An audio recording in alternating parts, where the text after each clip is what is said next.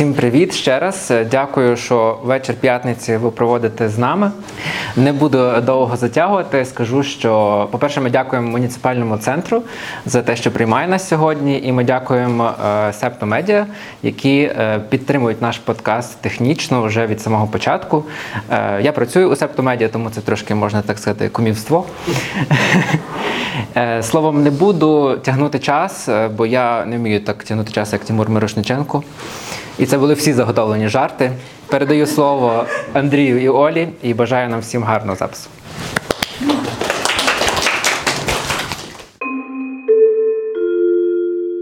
Крізь шибки падало світло сонячне, краски веселки грали по зморщенім лиці.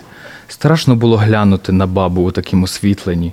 Мухи зумкотіли, ріжнобарві світла волочилися разом із мухами по бабі, а вона мляскала губами та білий язик показувала. Подобала хатина на якусь закляту печеру з великою грішницею, що каралася від початку світа, та до суду віку каратися буде. Всім привіт, я Андрій. Я Оля. І сьогодні ми починаємо наш третій сезон. Я не можу в це повірити. Нашого подкасту з обговорення книжки Василя Стефаника. Його дебютної збірки Синя книжечка. Я обрав цю книжку через те, що я дуже палкий фанат Стефаника і новелістик, дуже люблю новелістику. Е, Стефаника спочатку, коли я відкрив його в школі, коли ми його вивчали, я не так його і зрозумів, але з часом мені вдалося його для себе перевідкрити. І тому я і обрав цю книжку. От е, я би хотів почати з короткої історії цієї збірки, тому що переказувати ми її відповідно не будемо. Там безліч оповідань, 15 саме. Е, вона була видана 1899 році в Чернівцях. Стефанику на цей час було 29 років. Е, збірка була прийнята дуже тепло. Ну, Вона принесла йому популярність, зразу визнання е, таких людей, як Іван Франко, Леся Українка. Маковей. От. Маковей. Спочатку він, до речі, до Стефаника ставився упереджено. Але як я вже зазначив, е, це дебютна збірка, але до того Стефаник намагався видати е, збірку віршів у прозі, яка називалася з осені. Але через відмову видавців він знищив рукопис.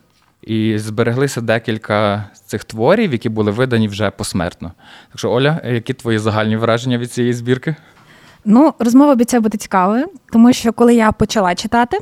Я подумала, що можливо Стефаник зараз мені просто не на часі, тому що е, ну, це відверто складні твори, це відверто важкі емоційні твори. Я подумала, що можливо мої якісь особистісні переживання вони змішуються з моїми враженнями від твору, і це трошки важко розділити.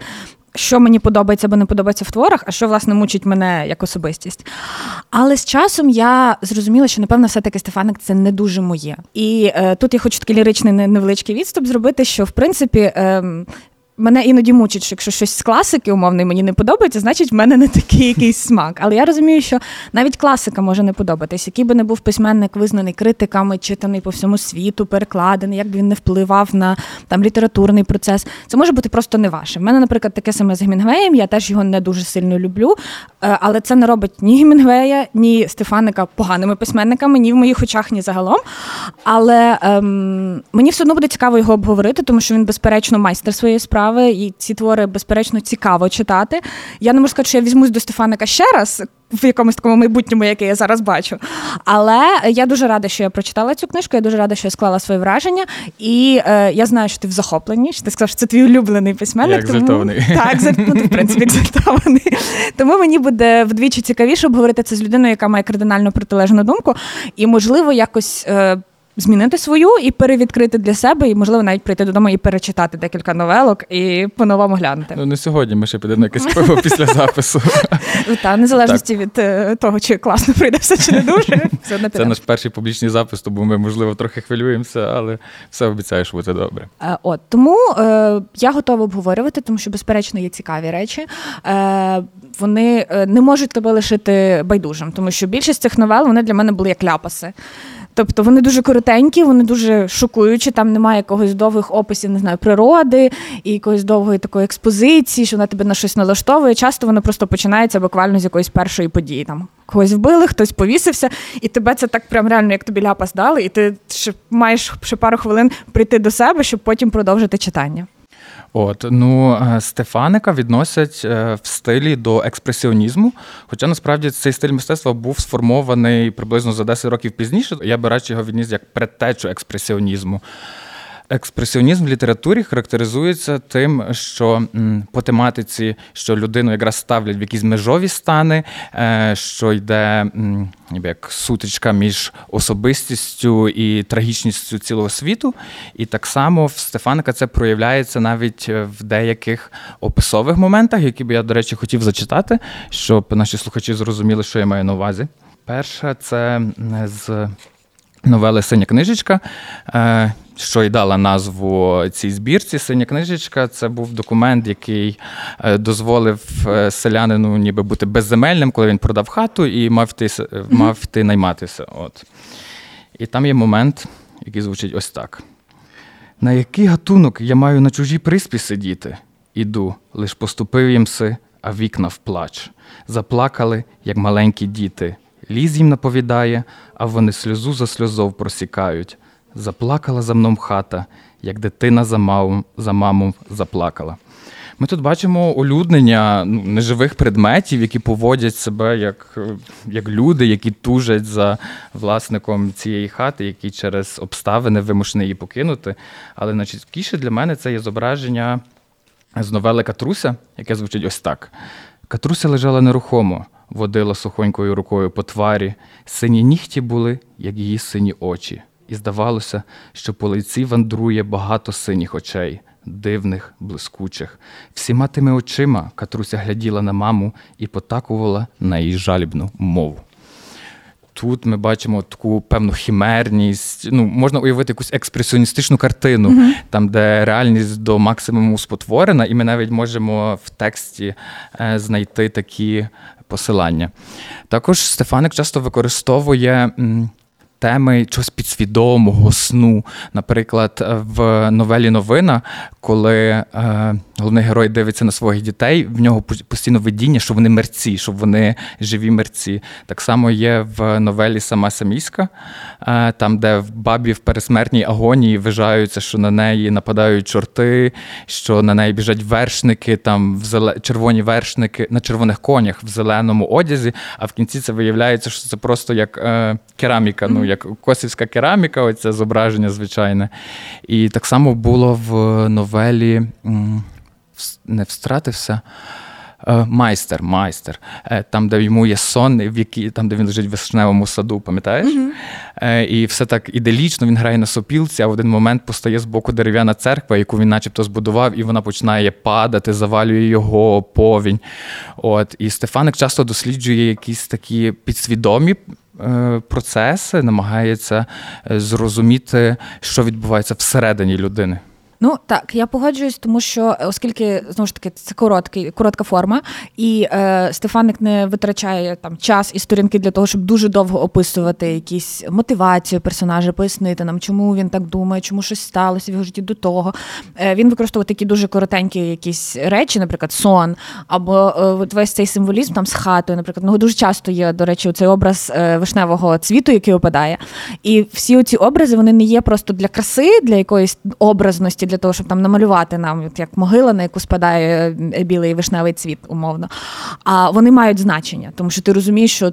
Це щось означає, це не просто він е, виписував якісь е, такі красиві метафори, там епітети, щось таке підбирав. Воно все дуже цільово зроблено для того, щоб передати нам якийсь душевний стан персонажа. Так, я погоджуюсь. Там, наприклад, деякі новели навіть є тільки у вигляді діалогу, без жодного опису. Інші, як і сама саміська, вони тривають в дії, тобто, фактично, навіть можливо коротше, ніж час прочитання самої mm-hmm. новели. Оця пересмертна агонія баби, яка вона могла тривати там, не знаю, 15 секунд. Ну він розписав її на дві сторінки, але це як в режимі реального часу. Стефаник просто бере, е, виділяє, освічує якийсь єдиний момент життя, дуже короткий, як спалах. Багато хто називає твори Стефаника як спалах серіалах, постріл. Сам Стефаник про свої новели казав, що це картини без рамки. Ну, але все-таки, може, чому мені не так сильно він і близький? Е, може мені і бракує власне якогось такого контексту через те, що вони показують якусь одну єдину ситуацію на якомусь такому піку, на е, такому, після якого вже нічого немає. Тобто це спалах, потім все згорає.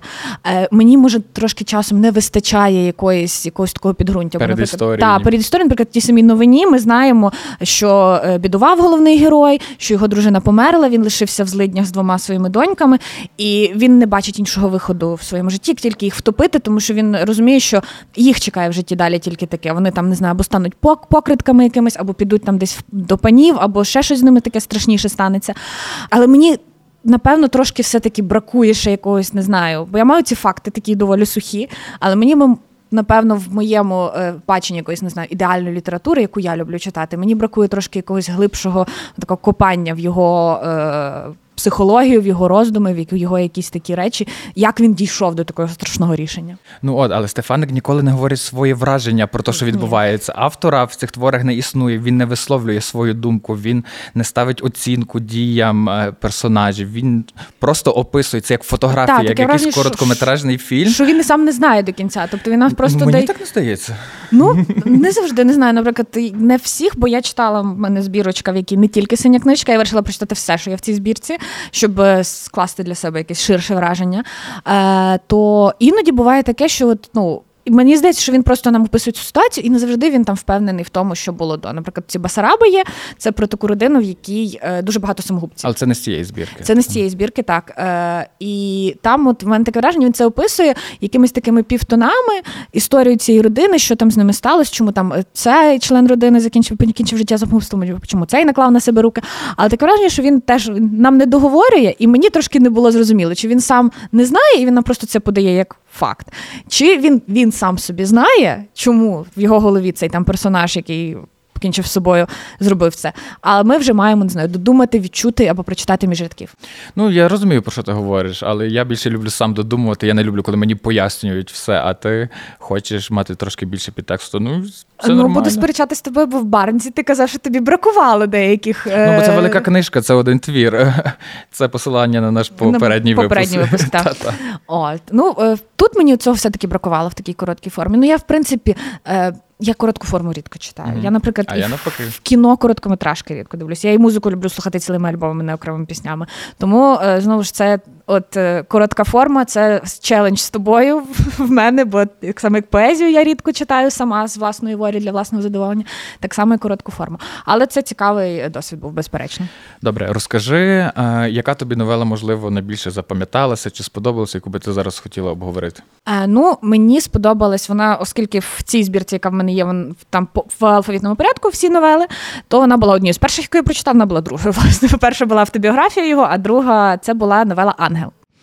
Вона оповідає нам про е, стареньку жінку, яка ходить по своїй хаті і е, розказує нам про своє життя. Її дід помер, вона його поховала, її діти їх теж немає. Тобто там хтось доця небіжчиця, здається, син е, теж він чи помер, чи чи він поїхав кудись. Тобто вона сама. І це про самотню старість. Я, оскільки планую свою самотню старість, то я беру собі невеличкі нотатки, як то воно може бути. Е, От, і вона, вона чому мене так сильно зачепила? Вона там говорить про своє життя, про те, що вона поховала діда, і як це було складно, і що вона лишилась сама самісінька, і їй хотіл, і вона переживає за те, от як, як її поховають, бо вже ж нікого не лишилося. І е, дві такі детальки, які мене вразили, вона там, по-перше, витягає червики, е, якісь такі гарні, нові з скрині. Вона передивляється весь одяг, який вона планує, е, в якому її мають поховати, чи там нічого не поцвіло, там чи міль не поїла. І вона витягає ці червики, і він каже, тільки один раз одівані. І потім вона дивиться на ем, таку картинку з Янголом, який дуже її е, тішить, але вона там, що ти з мене от регочеш? Мене з мене такою історією, мені вже от помирати, чого ти з мене регочеш, але вона сама до себе і до цього Янгола переказує історію, що от вона десь була на колись на якомусь базарі, і вона побачила цю картинку з Янголом, і він ну це явно не річ першої необхідності. І селянка, в якої дуже обмежені кошти, не буде купувати якісь декоративні предмети, але він настільки їй сподобався, що вона його купила, вона там якихось е, голубів крутила якісь троянди з паперу, там прикрашали його, там якимось сріблом йому покривала ну, крильця. Ікона був такий, та, і він був для неї такою радістю, і ти розумієш, е, вона для мене цей трагізм був її життя, навіть не в тому, що вона лишилась сама, а в тому, що це життя було настільки. Сумним, що, от, наприклад, в неї були ці черевики, вона вдягнула їх лише один раз. Тобто вона е, в житті не не мала можливості, хоч як якесь задоволення отримати. І цей янгол, який єдина така радість, яка єдина її втіха, яка була. І я дуже втішена, що в неї цей янгол був. що Хоч в чомусь ця старенька пані, яка от прожила таке складне, безумовно, в будь-якому випадку життя, мала хоч якусь радість, але все одно це так сумно, що вона навіть мовно ті самі червики раз втягнула, бо відмовляла собі в усьому, бо так от. Життя ставило її в такі умови. І це така от е, картинка е, дуже сум... ну не страшної, але дуже дуже сумної, дуже такої тужливої старості. Вона мене вразила. І це була така перша по суті новела, новела, бо не його автобіографія, яка от налаштувала мене на такий лад. Я така вау, легко не буде. Добре, ну, їдемо далі. Ну я б сказав, що ця новела насправді найлегша з цієї збірки, тому що там, по-перше, ніхто не вмирає. Нічого не стається якогось такого жорсткого. Е, бабця просто ностальгійно згадує свої попередні часи. Діти розійшлися, її чоловік помер, так як ти вже сказала. Але в кінці вона все рівно посміхається до того ангела, який каже, який ніби їй простягає оті троянди. І вона каже: Я вже постаріла, а ти залишився такий, як є. І воно якесь таке трошки все рівно. Ну, це світла печаль, та, так, але це все одно печаль. Ну, тобто, та, це знаєш, але не я просто така, беру типу, в порівнянні з іншими. В порівнянні з іншими, я з вашого дозволу е, в мене не був настрій, і я зробила для себе Стефаник Бінго. Це такий е, 3 на 3 квадрат, в якому є надписи смерть, вбивство, самогубство, покритки або байстрюки, самотня старість, кримінал, Канада або еміграція, голод або злидні і сироти. І опційно ще є жиди і корчма. Е, і якщо ви візьмете будь-яку збірку е, Стефаника, прочитаєте будь-які три новели, ви в будь-якому випадку зберете бінго. Можливо, якщо вам дуже пощастить, ви навіть з одній новелі зможете зібрати бінго. І це е, абсолютно не святотатство. Якщо тут є прихильники Андрію, ти як прихильник ну, маєш мене я простити. Розумію, що це, ну, Сподіваюсь, грім насміх... мене не поб'є, бо ти він ж нам не насміхаєшся над ним, а ти констатуєш факт. Ну це Та, правда. Ну, тобто, і це було дуже цікаво. Не знаю, drinking game, Якщо хтось у вас у вас є компанія читачів, такі, які дуже люблять читати книжки, і не знаю, випити винця, ви можете спробувати пограти в Стефаник Бінго, бо новели короткі, а вона піде багато. Бо по суті, та де би не вийшло, там щоб ви не вибрали, вийде. Ну, спробуємо зіграти пізніше. Е, от, ти зачепила тему, до речі, якраз е, старечої самотності, і в цій збірці це, мабуть, найяскравіша тема. Вона також ми бачимо в. Згаданій новелі mm-hmm. сама Саміська, але там вже бабця, вона знеособлена, ми навіть не знаємо її імені, і як вона помирає, бо діти мусили піти працювати кудись на поле, бо був чудовий день. Вона стара і немічна, вони її поклали просто на підлогу і лишили їй хліб і воду. Хліб і воду та, ну, бо вони не могли, і це, зрештою, обставини. Ніхто не буде лишатися uh в прекрасний день, коли всі поля стоять, щоб е, сидіти біля баби і просто що, чекати, що вона помре. І тут така вже. Інша старість, тобто там бабця, хоча б мала якісь спогади, вона була uh улюднена, а тут вже така просто холодна, е, безособова смерть, яка просто в неї накинулася в цей останній її момент. Е, це ну, така одна з найшокуючих новел в цьо, з цієї збірки. Там, попри все те, що ця бабця вона була самотня в в новелі Ангел, в неї ну, іншого варіанту не було. Тобто вона в будь-якому випадку помирала би сама, але вона просто знаходила в своїх цих ностальгійних моментах щось хороше. А тут, напевно, що це підкріплюється тим, що е, ця бабця вона розуміла обставини, що ну, діти не можуть лишити з нею, там діти, внуки, вони мають йти працювати. Але ну, вони могли би бути з нею. Тобто вона ще й крім того, вона відчуває себе ще й покинутою, бо вона, по суті, ну, є покинута. Звісно, ну, це і показано якраз її так. самотність в цей момент. І так, також є е, ця тема в новелі Портрет в останній, mm-hmm. там, де вже зображено не селянське, е, mm-hmm. не селянський побут. Стефаник, до речі, майже в кожній збірці старався е, помістити в кінці, якщо читати їх правильно згруповано не mm-hmm. по алфавіту, то в кінці завжди була новела, яка показувала саме якесь панське міське життя. І в е, новелі портрет ми бачимо, як заможній чоловік е, сидить вдома і не може прикурити люльку, бо йому трясуться руки. Він також сам. І він згадує свою дочку, там є фортепіано, яке він їй купив, і він згадує дитинство її, як вона каже: Я буду грати, я всіх зачарую своєю грою. Але в результаті він все рівно сам її нема. Вона кудись поїхала і навіть не навідується. І тут вже ми бачимо, що він стільки до неї вклався, так її любив такою всеохопною любов'ю. А в результаті він залишився сам, тому що в неї є свої інтереси, і старий батько їй, певно, не цікавий.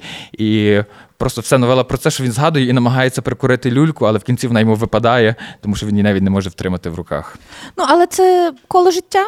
Ти не можеш очікувати, що діти будуть біля тебе. Ну, в тому, напевно, є якась ця філософія того, що ти маєш якось приймати е, такі речі, що діти вилетять з гнізда. Це не менш трагічно від цього, не менш трагічно, що от якось в такій самотній старості він дивиться лише на там портрет на це піаніно, і всі речі в його будинку нагадують йому про доньку, якої немає, і не знаю, там немає можливості з нею сконтактувати, бо знову ж таки в ті часи це могли бути не знаю, якісь листи, але знову ж вони доходять дуже довго. Але е, так, це теж е, і показує знову ж таки, що е, ніхто ну це не, не лише бідне життя, е, це не лише злидні, і не лише от е, селяни. Стикаються з такими проблемами. Ті люди, які були заможні, вони також переживали якісь такі втрати і такі якісь негаразди, про які нам е, говорить Василь Семенович. Ну, для мене оця тема самотності, вона навіть виходить трошки більше за рамки, якщо говорити про цілу збірку цілком. Тобто це не тільки про старечу самотність, а це про самотність людини взагалом перед світом, про нездатність її е, боротися проти життєвих обставин. Всі люди завжди покинуті там тільки самі на себе. Ніхто їм не здатен допомогти, ніхто не може їх зрозуміти, їхнього горя. Всі тільки можуть або спостерігати, або взагалі навіть не знати, що в них відбувається якась шалена внутрішня боротьба mm-hmm. всередині. І ці всі герої з кожної новели, вони ну, в такій обставині завжди знаходяться, що вони, до речі, е, не знаю, чи ти це помітила, вони не роблять вибору. Тобто ніхто не робить жодного вибору. Вони вже знаходяться в такій точці неповернення, mm-hmm. коли вже вибір зроблено за них, або вони зійшли з розуму, або вони, ну тобто вони вже не вирішують. І це от е, для мене відкрилося тільки цього прочитання, коли я вже ретельно готувався і якось намагався це комплексно осмислити. Е, і також, знаєш, що найцікавіше, що жоден герой е, нічого не здобуває. Абсолютно нічого. Вони тільки втрачають. І тут була колись виставка недавно щодо втрачання, і там вказувалося в ній про те, що кожен, кожна людина, наше життя це фактично список втрат. І чим більше, чим далі ми йдемо, тим цей список довший і більший. От. І так само тут кожен щось втрачає. Баба втрачає корову, на яку збирала півжиття. Е, Мати з батьком втрачають сина, якого забрали в рекрути. Хтось втрачає будинок, хтось втрачає розум. Е, тоб... Життя. Життя. Тобто це суцільний список втрат. Чудовий п'ятничний вечір у нас виходить.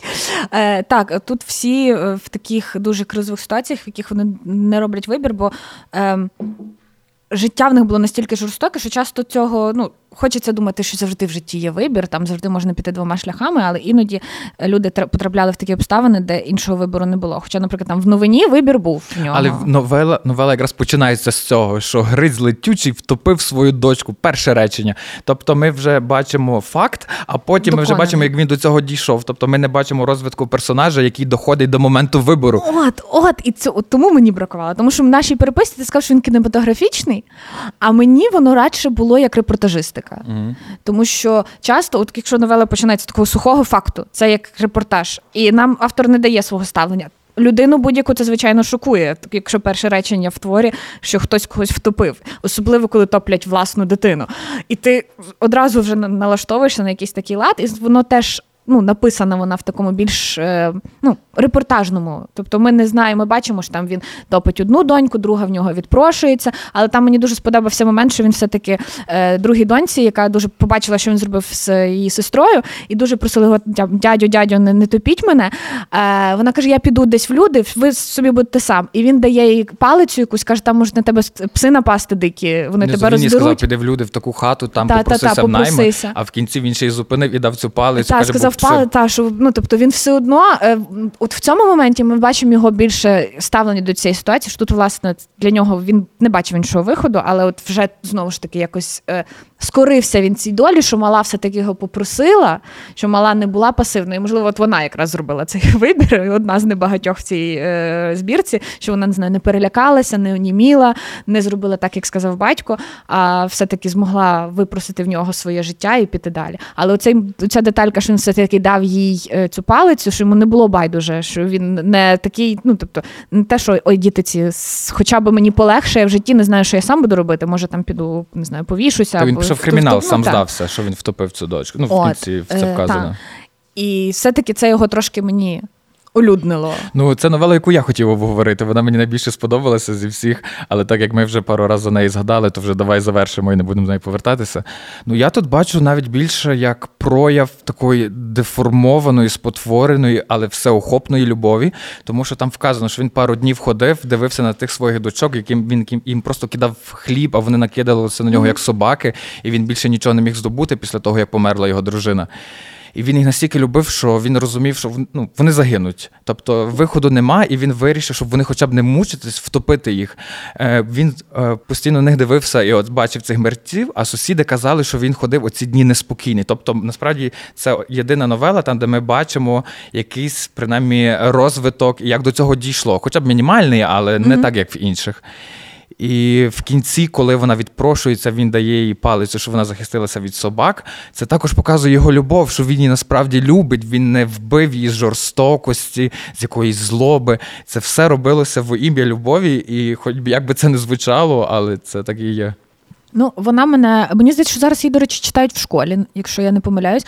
Бо коли я була в школі, це було дуже давно. Е, читали камінний хрест. Угу. І камінний хрест я теж перечитала. Ну, він з іншої збірки, але камінний хрест він, е, е, оскільки він довший, він набагато повніший, то він мені. Е, подобався і подобається далі. А, І мені здається, що все-таки, напевно, для школи камінний хрест кращий вибір, ніж новина, тому що ну, це дуже така шокуюча річ, і вона дуже глибока. Мені здається, що до неї, от, власне, наприклад, до розуміння батьківської любові треба ж трошки якось прожити і мати якийсь досвід для там дитячої психіки. Це врасла новела про те, як батьки можуть їх втопити, якщо буде все погано в житті. Ну ти собі уявити, не знаю, скільки там в 16 років це читаєш, і ну якось воно ну. Треба трохи тут мати, напевно, якогось життєвого досвіду, якогось розуміння, як життя працює ніж, наприклад, там в, е, в новелі Камінний хрест. Ну, я її в школі вчив якраз. Е, І там був пов'язаний комедний випадок, тому що я в цей час, коли ми вчили Стефаника, я хворів. Я дуже любив літературу, відповідно, це не дивина. І я запитався однокласників, ну що що нам дали за, зачитати, почитати додому. І вони сказали: Стефаника новина. Ну я гуглю, щоб бо я книжки не маю, хворий не можу вийти. Думаю, прочитаю в інтернеті. Ну, я її читаю, і, а до цього я жодної новели якоїсь не читав, можливо, оповідання, але вона настільки різка. І я завжди думав, що це переказ твору в інтернеті. І я я гуглив Василь Стефаник, новела, повний твір не скорочено. І десь аж на 10-й якійсь сторінці до мене дійшло, що е, це і є повний твір, коли я вже подивився якісь його інші. І тоді я б не сказав, що якось він не вразив, чи я щось таке відчув. Для мене. Тоді перепоною, до речі, була мова написання, бо так само Про це це, це варто зазначити, що е, сама ну, мова він пише на покутському діалекті. Mm-hmm. І для людей, які е, не знайомі там з будь-яким західним діалектом, це може бути важко читати або дуже важко читати, бо там половина слів не зрозумілі. Але говорять тільки персонажі ним. Тобто сам Стефаник так. пише літературною мовою, коли йдуть якісь описи. Ну от так, я е, я розумію, чому там ця мова. Я розумію, ну та його це, та, би... це було би не те, і він не міг змусити цих от е, селян з покуття розмовляти як київських селян, або не знаю, як херсонських селян, або як не знаю, людей, які жили у Львові, або там не знаю, в Станіславові, або там в Кракові. Е, Тому що ну це було б абсурдно. Це як іноді читаєш зараз книжки, де які пишуть дорослі люди, вони пишуть, як говорять тінейджери. Ну це такий крінж. І так само, якби він написав це, ну якби в нього селян говорили вишуканою такою гарною українською мовою, ну це би було звучало фальшиво і недобре. Але об цю мову спотикаєшся. Воно от власне через те, що іноді доводиться е, зупинятися, перечитувати декілька разів слово, е, шукати не знаю, значення цього слова, то воно читання не йде так легко, як воно ну, могло би йти, тому що все-таки тут. Мова тебе змушує зупинятися і розбиратись трошки в тому, що мають е, на увазі ці персонажі, особливо коли говорять в емоціях якихось, то там взагалі іноді я реально по по два-три рази читала кожен абзац, щоб зрозуміти. Я розумію загальну суть, але от по, по кожне окреме слово треба було розбирати. Ну, У мене такої проблеми не було, тому що я виріс в сільській місцевості, і там був е, також подібний говір. І мені не важко читати. Але хоча, коли я перший раз читав, було взагалі легко. Але от зараз, е, щораз, е, коли я вже менше користуюся і не є в цьому е, суспільстві, яке ну, говорить таким mm-hmm. наріччям, то е, мені вже стає щораз важче. Я якраз хотів тебе запитати. Ну, я чув, що, наприклад, е, планується, ну не планується, але може бути, що Стефаника е, перекладуть на більш літературну мову. Ой. Чому? Я про це роздумував. Ну, мені здається, що це зайвим. Ця мова не є аж надто такою незрозумілою.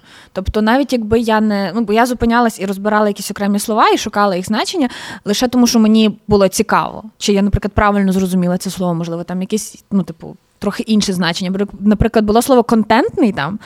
А є англійське слово контент, яке не означає контент, який ти постиш, а яке означає таке е, спокійне задоволення з життям того, що маєш. Я дуже люблю це слово, дуже гарне слово. І я не знала, що в нас воно на теренах України вживалося в по суті в такому самому значенні, щоб бути чимось задоволеним. Е, і я, ну тобто, я зрозуміла з контексту, але я спеціально його погуглила навмисне ще раз, щоб зрозуміти, чи правильно я зрозуміла. Наприклад, там оце, як ти кажеш, твар слово, ну, Ну, це ж польське та лице, ну, тобто польською так і є. І е, мені здається, що втратиться весь цимес цього. Ну, бо коли, ці персонажі говорять цією мовою, особливо коли там швидко вони говорять, в якихось емоціях, коли це якась сварка, Ну, та, та, ти казав. і там оце все накладається, ну воно додає своєї, ну це підсилює Ну, ці колориту емоції. додає. Колориту З одного цих боку, емоцій. коли якийсь літературний твір написаний на діалекті, це неймовірний здобуток саме для цього діалекту, бо е, більшість творів старають, ну, пишуться літературною мовою, і діалекти згодом зникають. Зараз в нас є ну, тенденція до уніфікації мови, тому що медіа, телебачення, ну тобто всі е, спілкуються більш літературною мовою, і діалекти, відповідно, вже не так розвиваються, як і раніше.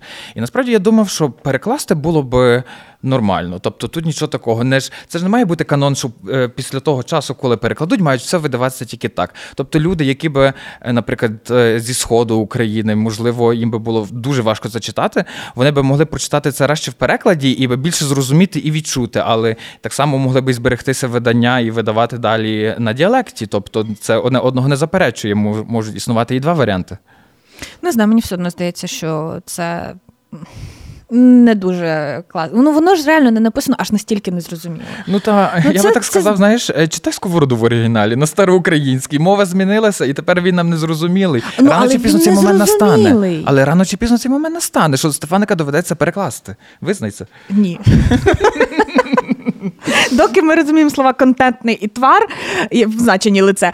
Е, Я вважаю, що Ну я не це- закликаю до цього, але я дивлюся на речі якось правдоподібно. Я розумію, Ну, це, що блін, ну, як читати Вікіпедію замість е, статті на англійську, читати і на Simple English, яка вже настільки, типу, отуплена, просто неборечення з трьох слів. Ну, типу, мені здається, що якщо людина має бажання читати, її це не зупинить, вона навпаки трохи, ну.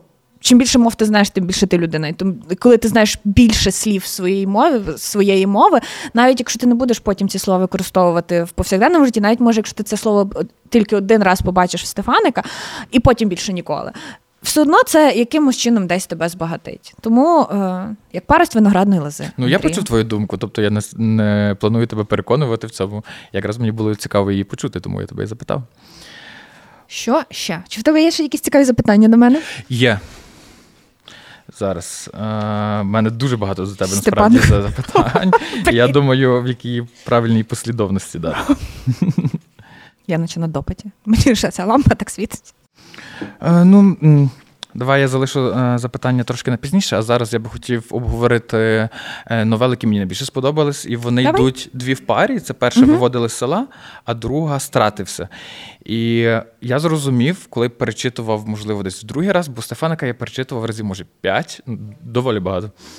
І кожен раз я відкриваю щось інше і дивлюся з іншого боку. І це, до речі, додає вартості твору, тому що деякі ти прочитаєш на другий раз, і ти вже такий, ну нічого нового для себе не знайшов. Ці новели виявилися для мене пов'язані. Я перші рази якось це пропускав. Перша новела це про те, як. Е, Сина Миколу виводять з села, е, його призивають до війська, там де прощання з сім'єю, прийшло село попрощатися, потім йде сцена прощання з матір'ю. Син йде, і новела закінчується тим, що мати плаче на приспі, угу. і її втішають її дочки. дочки. От, а наступна новела Стратився це вже батько їде в поїзді до міста, бо син повісився в армії, бо не вит... ну, не зміг витримати цього навантаження. І там йде далі момент прощання з ним. Тобто він е, приходить в морг, а він там лежить на білій мармуровій плиті. І це, до речі, зі всіх описових моментів в цій збірці. ну, цей найчорніший, найтемніший, mm-hmm. тому що там описано, як цей труп сина лежить на білій мармуровій плиті, в нього відрізана ну, як череп, і він відвалився, і там ще пише як горіх. Що потім його батько вдягає в одяг, вдягає в капелюшок з павами, в весь стрій ставить mm-hmm. свічку. І ніби син далі всміхається до нього. А, він ще був перепоротий, е, ну тобто і зашитий, і там так. також це все описано, і ще ця плита була в крові. І оця сцена пієти, коли батько його піднімає, ніби як чоловіча версія пієти, я не знаю, як це назвати. Е, Коли він над ним скорбить, це дуже сильний момент, і, мабуть, один з найулюбленіших е, в цій збірці. Там, до речі, в, в першій новелі виводили з села. Також є е, такий опис який звучить ось так: над заходом червона хмара закаменіла, довкола неї заря обкинула свої біляві пасма, і подобала та хмара на закервавлену голову якогось святого, і за тої голови промішалися промені сонця. І далі додає: за людьми вийшов молоденький парубок із обстриженою головою. Всі на нього дивилися. Здавалося їм, що та голова, що тепер буяла у кривавім світлі, то має впасти з пліч десь далеко на цісарську дорогу, в чужих краях, десь аж під сонцем впаде на дорогу та й буде валятися. І це ніби як пророчий момент до наступної новели. Стефаник нам показує тільки початок історії і кінець історії. І ми маємо настільки багато простору, щоб могти уявити, придумати, що сталося між цим. Ну, я таке люблю. Ну, мене більше в стратився, е, шокувало те. Він там описує, що дружина з ним бігла, бігла і дуже бігла. просила взяти з собою, бо вона також хотіла побачитися на виснання. Вона також хотіла його в останню путь відправити і попрощатися з ним, хоча б тому, що це ну, ну його не будуть хоронити в селі. Він там, там буде та, тобто вона більше його ніколи не побачить.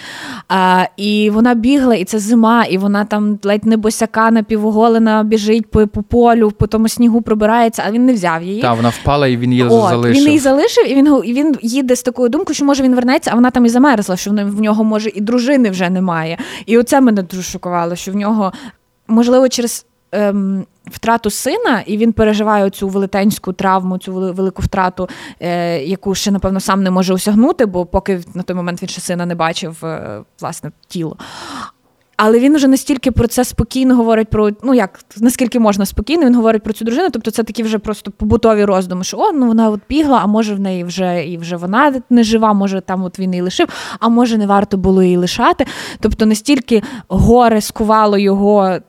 Не знаю, серце, його розум, його якісь емоції, що він вже не не в змозі це пережити або якось обдумати повноцінно. Це мене дуже шокувало, наскільки воно холодно з його боку звучало по відношенню до я дружини. Розумію, Хоча він міг приїхати, по суті, в пусту хату. Але я я не зовсім погоджуюсь. Е, тому що там був момент, е, він про це думав, коли їхав в поїзді в місто, і він плакав весь цей момент.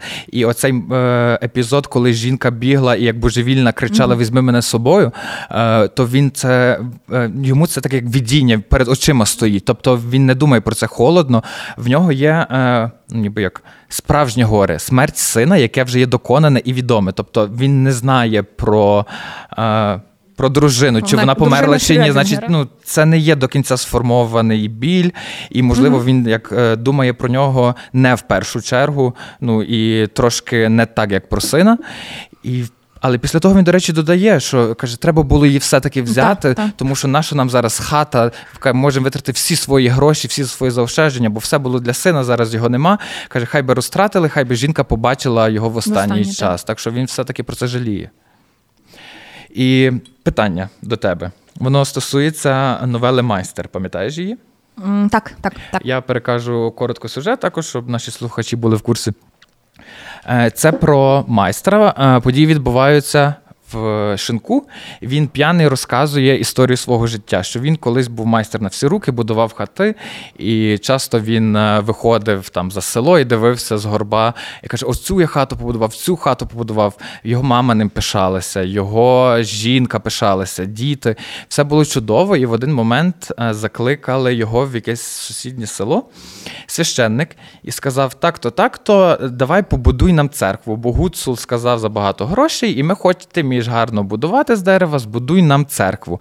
І він описує, що в ньому всередині ніби все обірвалося, е, світ став е, жовто-чорним, почав блимати. Далі він нічого не пам'ятає, прийшов як додому і зліг. На пару місяців він лежав хворий, в нього була якась як гарячка, і після того в ньому потьмарився розум. Е, він почав пити, його жінка померла, діти пішли кудись з дому по світу. Е, тепер він живе в дуже бідній хаті і два рази в місяць розбиває вікна і купляє нові. І люди кажуть, що це ніби гуцул йому стратив розум через те, що він ніби як мав відібрати mm-hmm. його роботу. Але в результаті ми дізнаємося, що гуцул все-таки побудував ту церкву. Там є цей епізод зі сном, що я згадував, і вишневим садом питання до тебе. Чому ти думаєш, так сталося? Тобто, це тут не є якийсь там, знаєш, що. Е, Обставини життєві йому нашкодили, чи щось він не зміг. Ні, він дійсно міг це взяти і зробити, але його життя е, зламалося тільки від однієї думки е, про таку можливість побудувати церкву. Я не знаю. Відповідаю тобі і всім щиро і чесно. В мене біля нотаток е, про цей е, твір стоїть великий знак запитання, тому що я декілька разів його навмисно перечитала, чи я чогось не впустила, можливо, там через мову. Знову ж таки, я чогось не зрозуміла. І е, ну, якимось. Не знаю, якоюсь найбільш, напевно, дурною думкою було в мене те, що ну, ментальні проблеми існували завжди, і, можливо, це було якась. Ну, люди сходили з розуму завжди всі часи, просто іноді це ну, не те, що зараз цьому приділяють набагато більше уваги, якось набагато більше до цього толерантно е, ставляться, що в людини можуть бути ментальні проблеми. А там, ну, типу, зійшов з розуму і зійшов з розуму, і там не знаю, от. Пороблено тобі, значить, і мені не було зрозуміло. Ну, тобто я от навмисне перечитала, і люди от кажуть, що це там йому гуцул поробив щось, і я до кінця була сконфужена цим. Може, в тебе є якась е, ну, типу, ідея, пояснення, бо я щиро кажу, No idea. Ну я думав, що це пов'язано саме зі страхом відповідальності що він настільки, бо церкви він ніколи не будував, і він не знав, як будувати церкву. А всі його сприймали тільки як майстра, тому що він ну він будував якусь стодолу. Він там каже: ну церква це не стодола. І він настільки боявся цієї відповідальності, бо в церкву заходять люди. Якщо церква впаде, ну там люди заваляться. Плюс це щось Боже піднесене, так як він був релігійною особою. Для нього це також було mm-hmm. щось просто неймовірне. І можливо він настільки е, боявся, що йому не вийде, що ну, все пішло шкереберть. Можливо, ну, тому що якщо... От я також не до кінця це зрозумів, тому я думав, можливо, ти маєш е, якусь свою власну думку. Ну, це має має сенс, якщо ми говоримо про потім його сон, де завалюється церква. Можливо, це власне, от йому здавалося, що якби він з цього взявся, все би закінчилось трагічно і. Е, навіть якби він її збудував, вона би завалилася, і все одно він би так само зійшов з розуму, спився, так як нам показують, все одно життя його би зійшло на пси, і вибору в нього не було. Ну тобто він міг зробити будь-який вибір, але воно все одно в себе привело в кінці кінців до однакового результату. І оце, напевно, може хтось є, не знаю, серед наших е, читачів, е, читачів, господи, слухачів і читачів Стефаника, які е, змогли би потім нам в коментарях пояснити свою точку зору або. Ну, якщо хтось має свою точку зору, думку, то ми з радістю її вислухаємо. Нам цікаво. Обов'язково. Має ще щось доказати? Е, Ну, інша новела, е, яка мені ще сподобалась, це шкода. Також самотня старість, е, але вона е, трошки про інше. Нам показується там е, бабусю, також одиноку стареньку пані, яка ходить біля своєї корови. Її корова не здужає. Е, вона вже там зверталася і до лікаря, ніхто не може сказати, що з тою коровою. І вона навколо неї ходить і розуміє, що вже вона скоро може померти. І для неї ця корова це єдина, е, єдине, що в неї є. Це її єдина. Надія та єдина надія на виживання, тому що якщо вона не отримає, не знаю, той стакан молока, то вона може просто з голоду померти. І е, вона ходить навколо тої корови, і вона в кінці приходить до неї, хоче там її якось пригорнути, підгорнути до неї сіна. І е, ця корова в якомусь, напевно, вже теж передсмертній агонії починає бити копитами, е, збиває цю папцю з ніг, починає її шматувати. Там буквально ледь написано, що не шматувати плоть, і вони е, двоє лежать в тій стодолі. Е, все сіно в крові, вони обоє в крові, і закінчується новела фразою обоє боролися зі смертю. І теж така. Е, дуже шокуюча річ. Е, О, і тут про ці обставини, що я казав, що е, персонажі в Стефаника вони не мають вибору, вони заручники обставин. І мене настільки, ну, по-перше, я зрозуміла, наскільки е, ми далекі від е, того життя. Бо перше, коли я прочитала, що ну, захворіла корова і корова померла, мені стало шкода корову. Я така, блін, ну типу, це тварина. Ні, ну, це нормально. І так бабця з нею піклується. Я розумію, що бабця з нею піклується, бо це її надія на виживання. Не те, і що там бабця було вказано, без... що вона не спала ночами, щось там шила, заробляла та, на неї. Так, не те, що бабця бездушна і їй байдуже їй плювати, але вона бачить її не як не знаю, домашню улюбленицю, скажімо ну, так. Називаємо це так. А ну типу, але мені все одно є шкода. Ну типу, в мене нема корови. Моє життя не залежить від ну, корови. Типу, але вона я така, це худоба, її використовують, експлуатують. А ту а я розумію, що бабці цій було шкода насамперед через те, що вона може втратити свою єдину можливість до виживання. А по-друге, якась таке, не знаю, е, якийсь спротив природи, сила природи, яку я побачила в цьому. Е, в цій новелі вона дуже мені була е, така страшна і невмолима. Бо я минулого року ходила на документальний фільм, який називається Корова, який, власне, про корову, про все, що є про життя корови на фермі. І воно ну, воно тебе дуже єднає з цими тваринами. Бо це ну, документалка, там реально знімали реально існуючу ферму з реально існуючою коровою. Спойлер в кінці кінців її вбили. Е, от. І тому мене не знаю, може з того часу в мене якийсь ментальний такий зв'язок з коровою. І я зразу просто почала йоти цю корову і її трагічне завершення. І оця, власне, якась сила природи, якісь непереборні речі, якийсь е, зв'язок наш з тваринами і тварини наш, і в плані якогось використання, але в плані якогось зв'язку з ними. Е, Дуже було е, цікаво це побачити і якось в, в собі, напевно, перевідкрити це ставлення до тварин. Нехай це було ну, типу, в часи Стефаника це більше було як експлуатація, як були предмети, які забезпечували життя, а не щось. Ну, а ти сказала про емпатію до корови. Насправді, в мене емпатія була майже до всіх персонажів. Я плакав, що через кожну новелу, хоча я це читав купа раз, але все рівно воно викликає в мене такі е, зворушення в переміж з шоком, е, деколи з нерозумінням, але все рівно мені до глибини душі шкода всіх тих персонажів. І от ми так зараз говоримо, і я намагаюся зрозуміти, як можливо це звучить збоку. І це звучить ніби. От е, що часто закидують Стефанику, що він співець загибаючого села. Але так не є. І всім варто пам'ятати, і це дуже насправді видно там з першої новели. Ти читаєш, що суть не в тому, наскільки людям погано жилося, чи наскільки їм було важко, боляче там вмирати, відпускати чи кудись йти. Це про те, що наскільки людина стоїть в якомусь межовому стані е, в моменті своєї найбільшої душевної напруги, е, коли ти не вирішуєш, коли ти просто дієш інстинктивно оцей спалах, як mm-hmm. говорилося, що як людина виглядає в цей момент. Він хотів дослідити її відчуття, показати їх, якось піднести, саме освітити цю частину.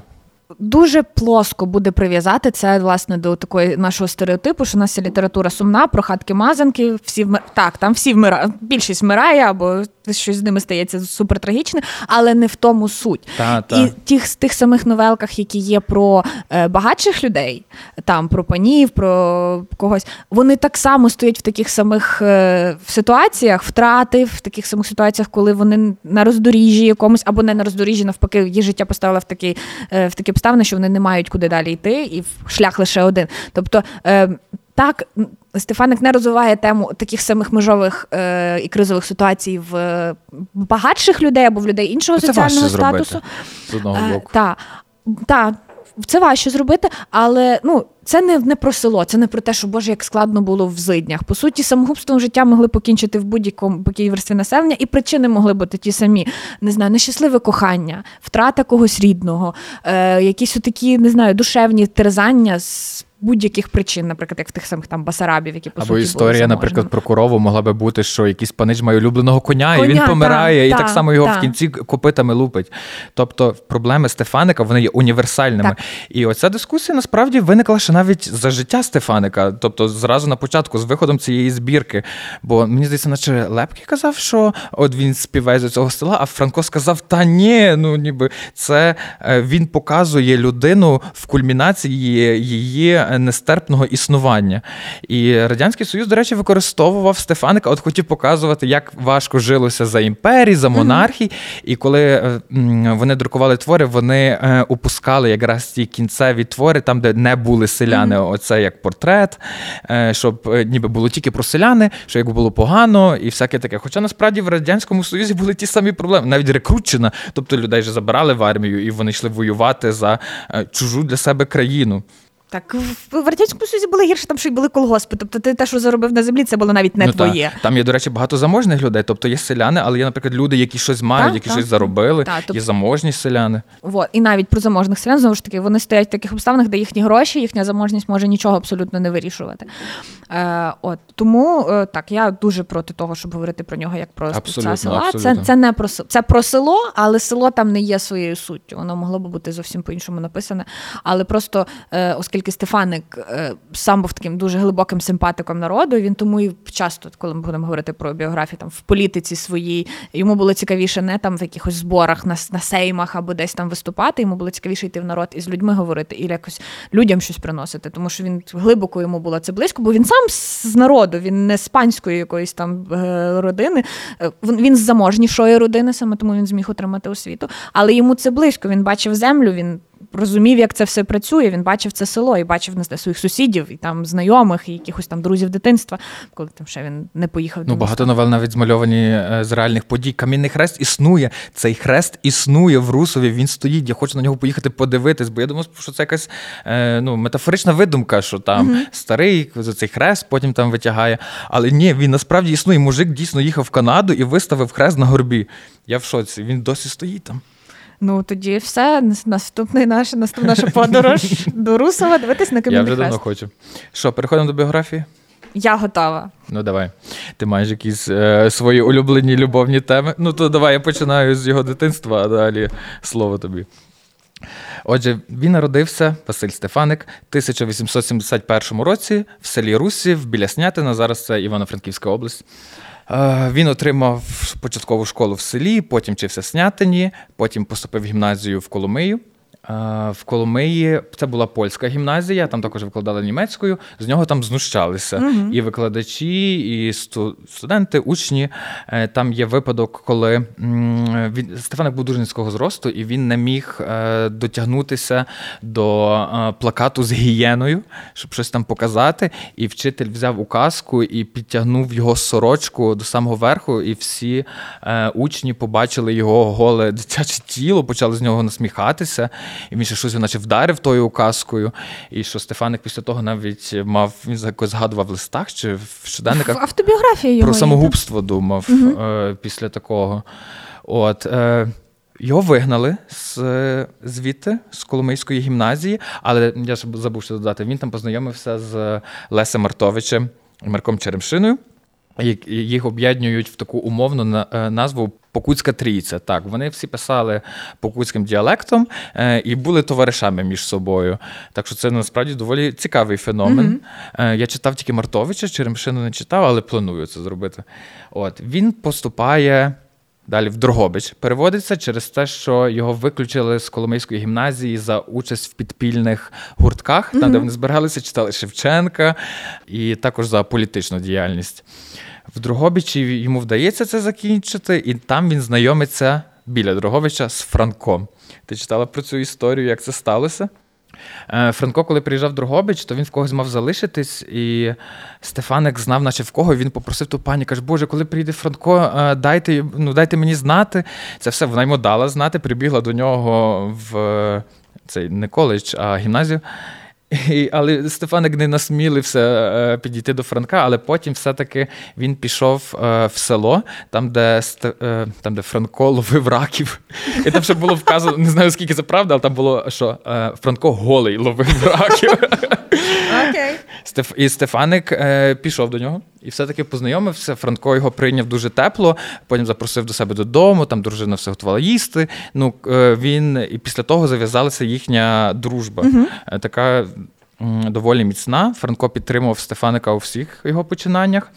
Також з Дрогобичем пов'язаний е, сумний факт. В Стефаника з батьком були доволі складні, складні стосунки. Він був більше, він маму більше любив. Так, та, і сестру Марію. І тут якраз історія про неї. Коли померла його сестра Марія, батько приїхав до нього в Дрогобич на три дні, щоб е, це повідомити, і він не зміг це зробити. І коли він аж сідав в поїзд, він йому крикнув Василю, Марія померла. І це Стефаника дуже угу. ну, там вибило з колії. Він важко переживав цей період. Е, після закінчення е, гімназії в Дрогобичі Стефаник е, поїхав вчитися в Краків на медика, бо так хотів його батько в Ягелонський університет. Це доволі престижно. І Багато хто говорить, є спогади, що Стефаник насправді вів доволі богемний спосіб так, життя так. в Кракові. Він шив собі наймодніший одяг. Краків взагалі тоді був центр е, модерністських течій, які тільки зароджувалися е, ну, як на території Польщі, скажімо так. Там, де якраз Стефаник і познайомився з е, тими всіма напрямами і вирішив писати більше про е, емоційні переживання, ніж вкладатися в якусь соціальну складову в своїх творах.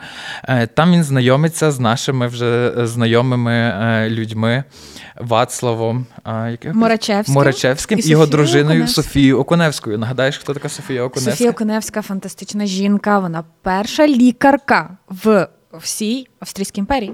У всій, тобто і вона українка. І перша жінка з вищою освітою, також в Австрійській імперії. А ще за Ольгу Кобилянську. Ми згадували за неї в нашому випуску. Це буде окремо. Чекай, в мене Окей. окремі є детальки про це. Е, але та з е, Ольгою, бо про Окуневську ми згадували в нашому випуску з про Кобилянську. І в Окуневська дуже добре, дуже тісно дружила з Кобилянською. Так, і вона їй е, показала українську літературу. Так відкрила для неї. І так само вона підтримала і Стефаника і сказала так. йому писати. Бо Мурачевський він був е, хіміком талановитим, теж лікарем, але він також займався літературною критикою. Тому, коли він познайомився з е, Стефаником, ця подружжя познайомилася з Стефаником, вони дізнались про те, що він е, щось творить, щось пише. Вони дуже його підтримали. Вони ввели його по суті в ці всі такі богемні культурні кола е, Кракова і допомогли, бо він до того був ну не те, що прям на самотині, але він не мав такої тусовки, скажімо так. А вони допомогли йому війти в ці кола і більше вже знатися з такими людьми, які були б йому цікавіші. От, е, значить, Стефаник якраз е, в останній рік свого навчання видає збірку Синя книжечка і приносить йому популярність, і він. Е, кидає університет, чи завершує його, але вирішує далі не йти по спеціальності. Це стає страшною катастрофою для його батька. Угу. Тоді вони рвуть всі стосунки. Стефаник пише, видає по збірці новел рік за роком, фактично виходить. Е, потім помирає його мама, угу. яке стає просто одною з найбільших катастроф в його житті.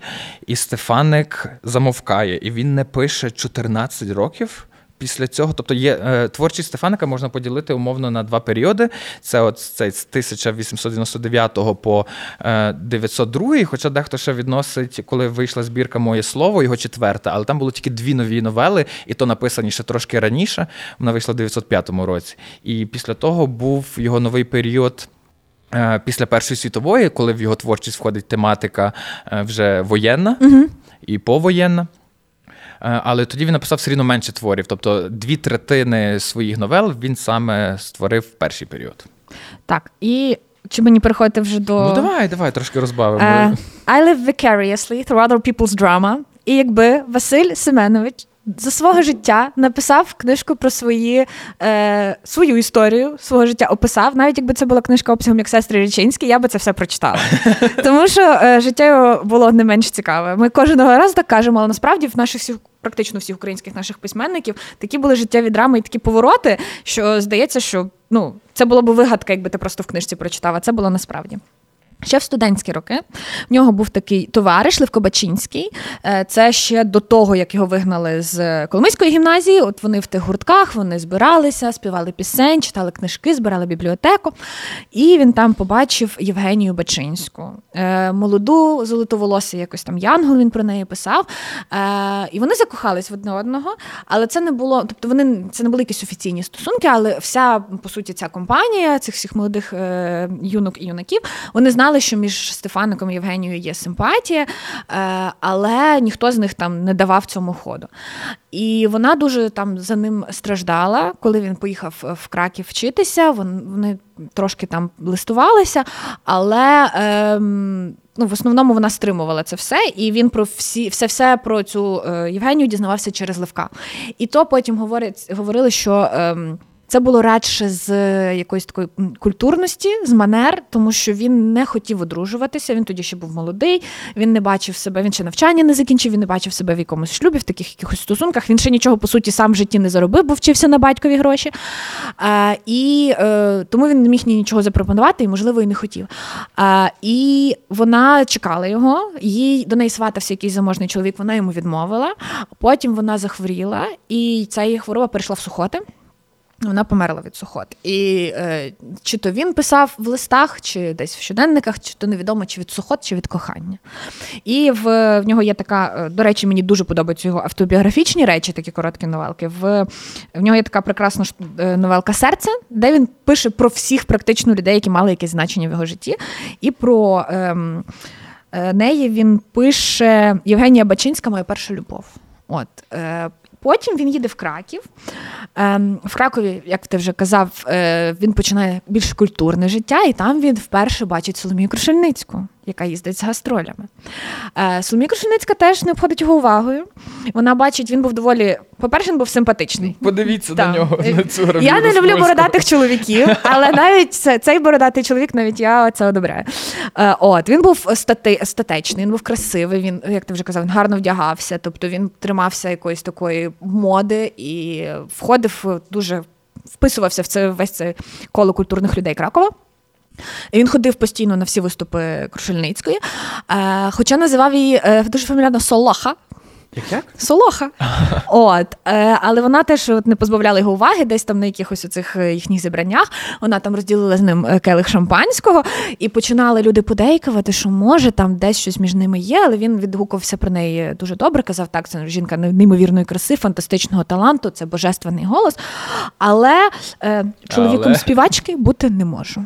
Тобто це такі більше були е, вже такі світські якісь е, плітки і прив'язування до вже якихось таких, е, що могло би бути. Ем, з іншого боку, наприклад, в цій самій новелці Серце немає нічого про Ольгу Кобилянську. Ми згадували, що в випуску про Ольгу Кобилянську, хто не чув, послухайте, вони листувалися, дуже активно листувалися. Але тоді, коли ми готували, я готувалася до Кобилянської, я не знала Ну, ти більше на Маковея тоді зосередилася. Я більше на Маковея. Не нагадую, бо я завожуся. Осип Маковей, damn А вони пластувалися дуже активно з нею. І я думала, що це була більш така дружня переписка, е, як двоє літераторів, які підтримують одне одного в своїх починаннях, тому що там е, і Стефанику відмовляли в видавництвах і казали, що що ти таке пишеш. І в Кобилянської була така ситуація. Можливо, вони от на, на, на цьому фоні змогли здружитися як люди, які пробували розвивати своє письмо.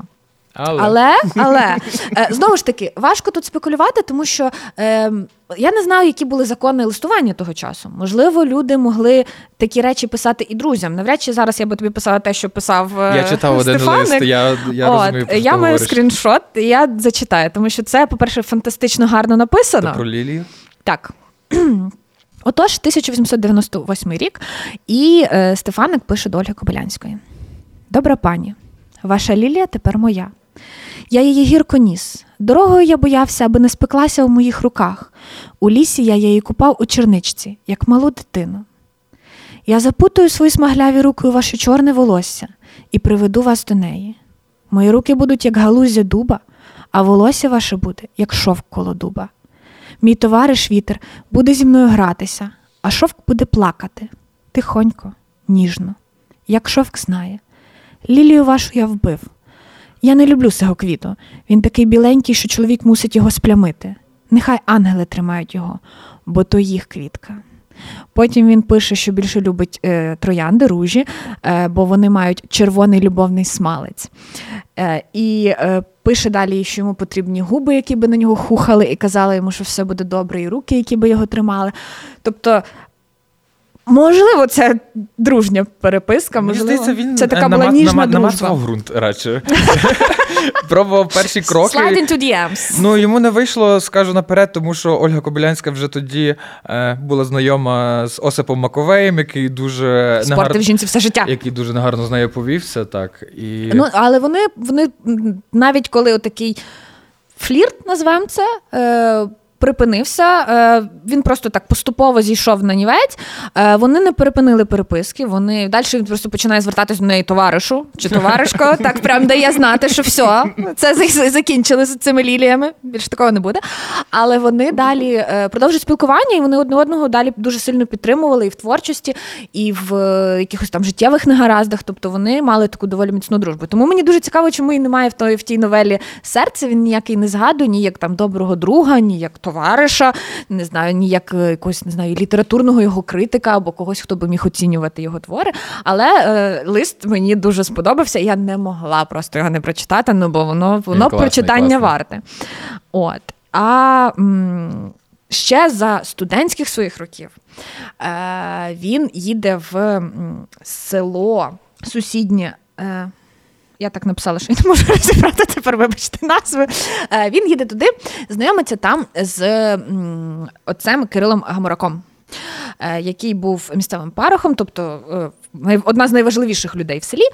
В нього було п'ять доньок. І він знайомиться з цими п'ятьма доньками. Одна з них була Ольга Гаморак, вона вчителювала. І вони з цією Ольгою починають листуватися. Листуються вони дуже довго. Е, дуже, просто ну, реально роками, от з його студентських років і далі пішло. Е, і вона йому така, як е, е, дуже добрий душевний друг. Тобто він звіряється і в своїх всяких переживаннях, він говорить з нею, в е, своїх якихось тривожностях. Тобто, життя в нього, в принципі, не було легке, бо смерть сестри, яка дуже його підкосила, смерть матері. Він е, постійні конфлікти з батьком, бо вони з батьком ніяк не могли Батько в нього відрікся певний момент. Та, а потім батько одружився вдруге після смерті матері. Та, і, і, вони, вони не могли Та. поділити це, бо це сталося за півроку після смерті матері, і Стефаник йому Так. дуже і докоряв Стефаник за це. дуже докоряв, він не міг йому цього простити. Тобто, і він у всіх оцих своїх душевних терзаннях звірявся цій Ользі Гаморак.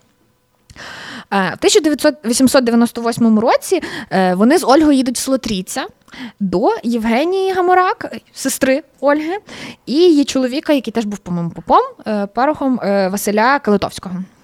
І е, Ольга з Василем тоді не були одружені, вони їхали просто як друзі, як приятелі. Е, і саме в цю поїздку е, Стефаник закохується В Євгенію. в Євгенію. Закохується страшно. Просто пише е, такі речі в своїх щоденниках, що ну, жити без неї просто не може. Пише про це Ользі постійно, наскільки він кохає її сестру. Е, він пропонує Євгенії е, втекти з ним, бо Євгенія це було взаємне кохання, але безнадійне. Бо Вона е, одружена. вона була одружена, вона була одружена за попом, в неї батько священник. І вона теж. була набагато старша, Вона була старша на 7 років за нього, в неї вже були діти. Вона просто, ну. Е, Якби вона таке зробила, я не знаю, це був би такий прям скандал, який гідний був би ще одного окремого якогось роману трагічного. Бо це була, напевно, якась нечувана річ. І незважаючи на те, що це було взаємно, вони не могли бути разом. Е, і весь цей час Стефаник страждав за Євгенією, звірявся Ользі. Ольга це все слухала. Я не знаю чому. Ольги, я бачу, що в нас щось не так, в принципі, з нами. Бо що, блін, Кобилянська з тим Маковеєм, що ця Ольга Гамурак, ну не знаю, це, напевно, треба дуже сильно любити чоловіка, бути з ним поряд, щоб вислухати, як він кохає твою сестру, як він хоче, щоб вона пішла від свого чоловіка. Е, от. Ем, він присвячує Євгенії декілька новелок і присилає е, рукописні прямо до неї, як такий велетенський подарунок їй. Вона йому пише якісь листи, але вони не знаю, мені здається, що там не було в них активної прописки. Він більше про Євгенію і з Євгенією спілкувався через Ольгу.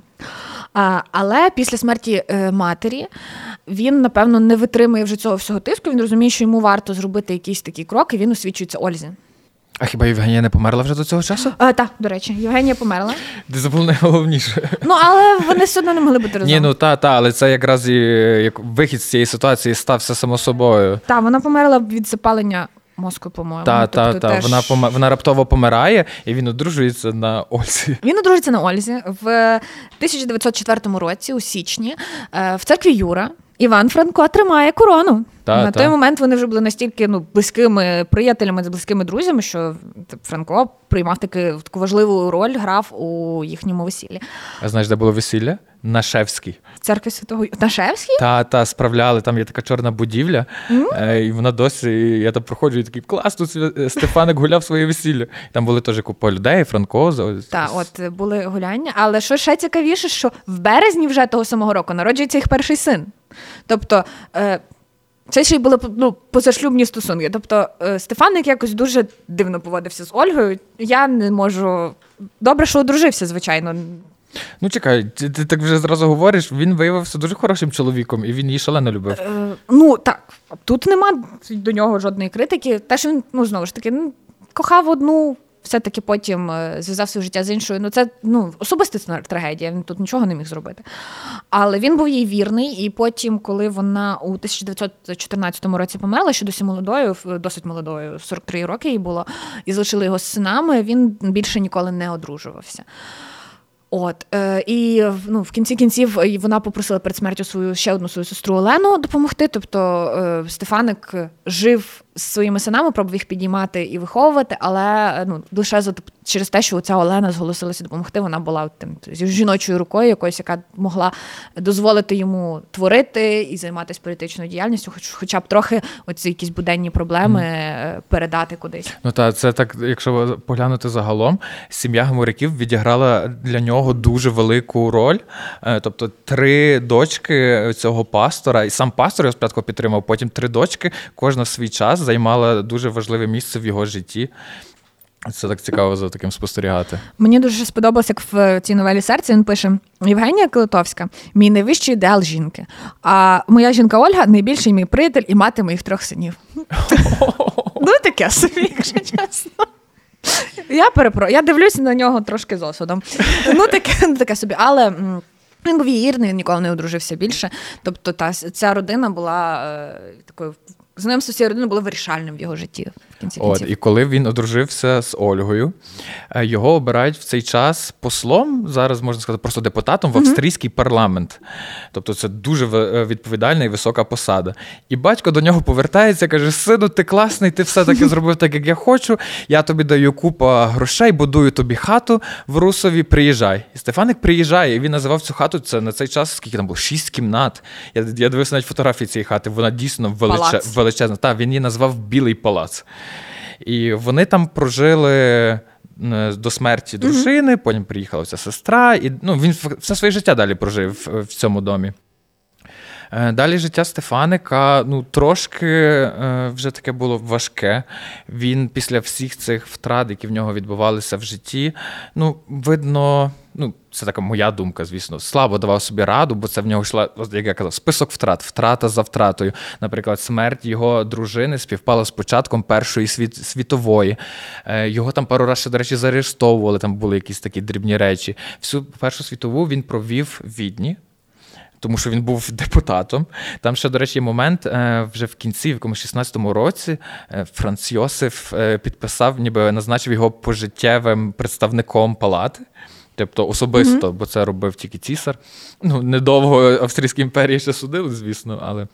Таке наступним цікавим фактом є те, що Стефаник був головою делегації від Зунер про акт злуки. І цей факт насправді дуже мало де зустрічається, і він найприкольніший в його біографії. Це настільки відповідальна, якась почесна робота. Тобто він їхав, представляв Західноукраїнську республіку і підписував цей документ. Ну, там був е, хто там був Вениченко е, з другої сторони. Тобто вони всі оклали цей акт. І це неймовірно, я собі так уявляю, як це виглядало, де вони зустрічалися, про що вони говорили, наскільки це було офіційно, як вони далі це все оголосили. Блін, я би хотів якось дізнатися саме про цей момент набагато детальніше. Ну, потім, коли прийшла радянська влада, вони пробували, е, як ти вже казав, Стефаника е, так підчистити, повернути його таким чином, щоб він служив е, ще якимось інструментом пропаганди. Його, по-моєму, кликали в Академію наук. Там е, коли взагалі приїжджа, переїжджати та, тоді. переїжджати, там пообіцяли йому там пожиттєву якусь пенсію, плату, що там все будуть, все, все, все буде, що він хоче, але пенсію? він Так, Ну, але він закінчив. відмовився Мгм. від цього. Він не хотів брати такі. Ні, ні, ні, там історія полягає якраз в тому. Е, Йому і Ользі Кобилянській пропонують пенсію. Не пропонують, а дають. Тобто його вже е, видавали Стефаника е, на, ну, на території радянської України, коли Західна Україна була окупована Польщею. І йому видають цю пенсію, але він від неї відмовляється в 33-му, коли дізнається про голодомор. Коли е, Так, так, так. інформація доходить, він від неї відмовляється, каже, мені цього не треба. А Ольга Кобилянська не відмовляється. Ми е, це обговорювали в випуску, тому що вона стала жертвою своїх власних амбіцій. Ну, мені шкода прикро в цьому, бо тому що коли Радянський Союз е, е, тоді захопив Буковину, то вони її паралізовану ставили, щоб зробити фотки. От вона нас чекала. Це, це жахливо просто. І Стефаник відмовляється. Він йому взагалі скрутно ведеться, бо він трошки отримує за свої книги, але такого якогось основного доходу в нього немає. Е, Йому допомагає Шептицький. І я раніше бачив інформацію, що Шептицький е, просто насилав йому гроші, що Стефаник е, писав йому листи, деякі з них я читав, що от мені от так, поможіть мені, там, поможіть якомусь моєму знайомому, в нього хороший син, він хоче вчитися. І Шептицький ніби просто надсилав йому гроші і нічого на це не відповідав. І це виявилося неправдою, ну, принаймні не до кінця, тому що. Десь з десяти цих листів два вказують, що е, Стефаник посилається на листи від Шептицького. Тобто, все-таки відповіді він отримував якісь. Це не було. Е, та, та, та, ну, він його так. Стефанику було дуже некомфортно просити ці гроші. Це видно з тих листів. Він так шалений довгий вступ, що я вас так поважаю, це все, але будь ласка, там останній раз. Ну він таки навіть ну не то, що принижується, але йому самому неприємно просити ці гроші. І, але ну, життя заставляло. В 30-му році Стефаника наполовину паралізує, і до 36-го року, до самої своєї смерті, він ледве рухається. Він також там е, виходить тільки з паличкою, там на двір сідає на лавочку і просто на сонці грівся. Е, та й таке в нього було життя. Ну, кінець в нього не найсвітліший, але. Е, коли вже от Стефаник відходив, то приїхали дуже багато його людей, е, близьких, і були поруч з ним, е, коли він відійшов на той світ. І це не найгірше, не така самотня старість страшна, про яку він писав. Так. Отож, на цьому ми напевно е, завершуємо е, основну частину про Стефаника. Наступного разу ми читатимемо нашу сучасницю, молоду письменницю з Івано-Франківська. Ми читатимемо Софію Андрухович і повість Старі люди. Тому е, хто Ого. любить читати з нами паралельно, можете вже починати.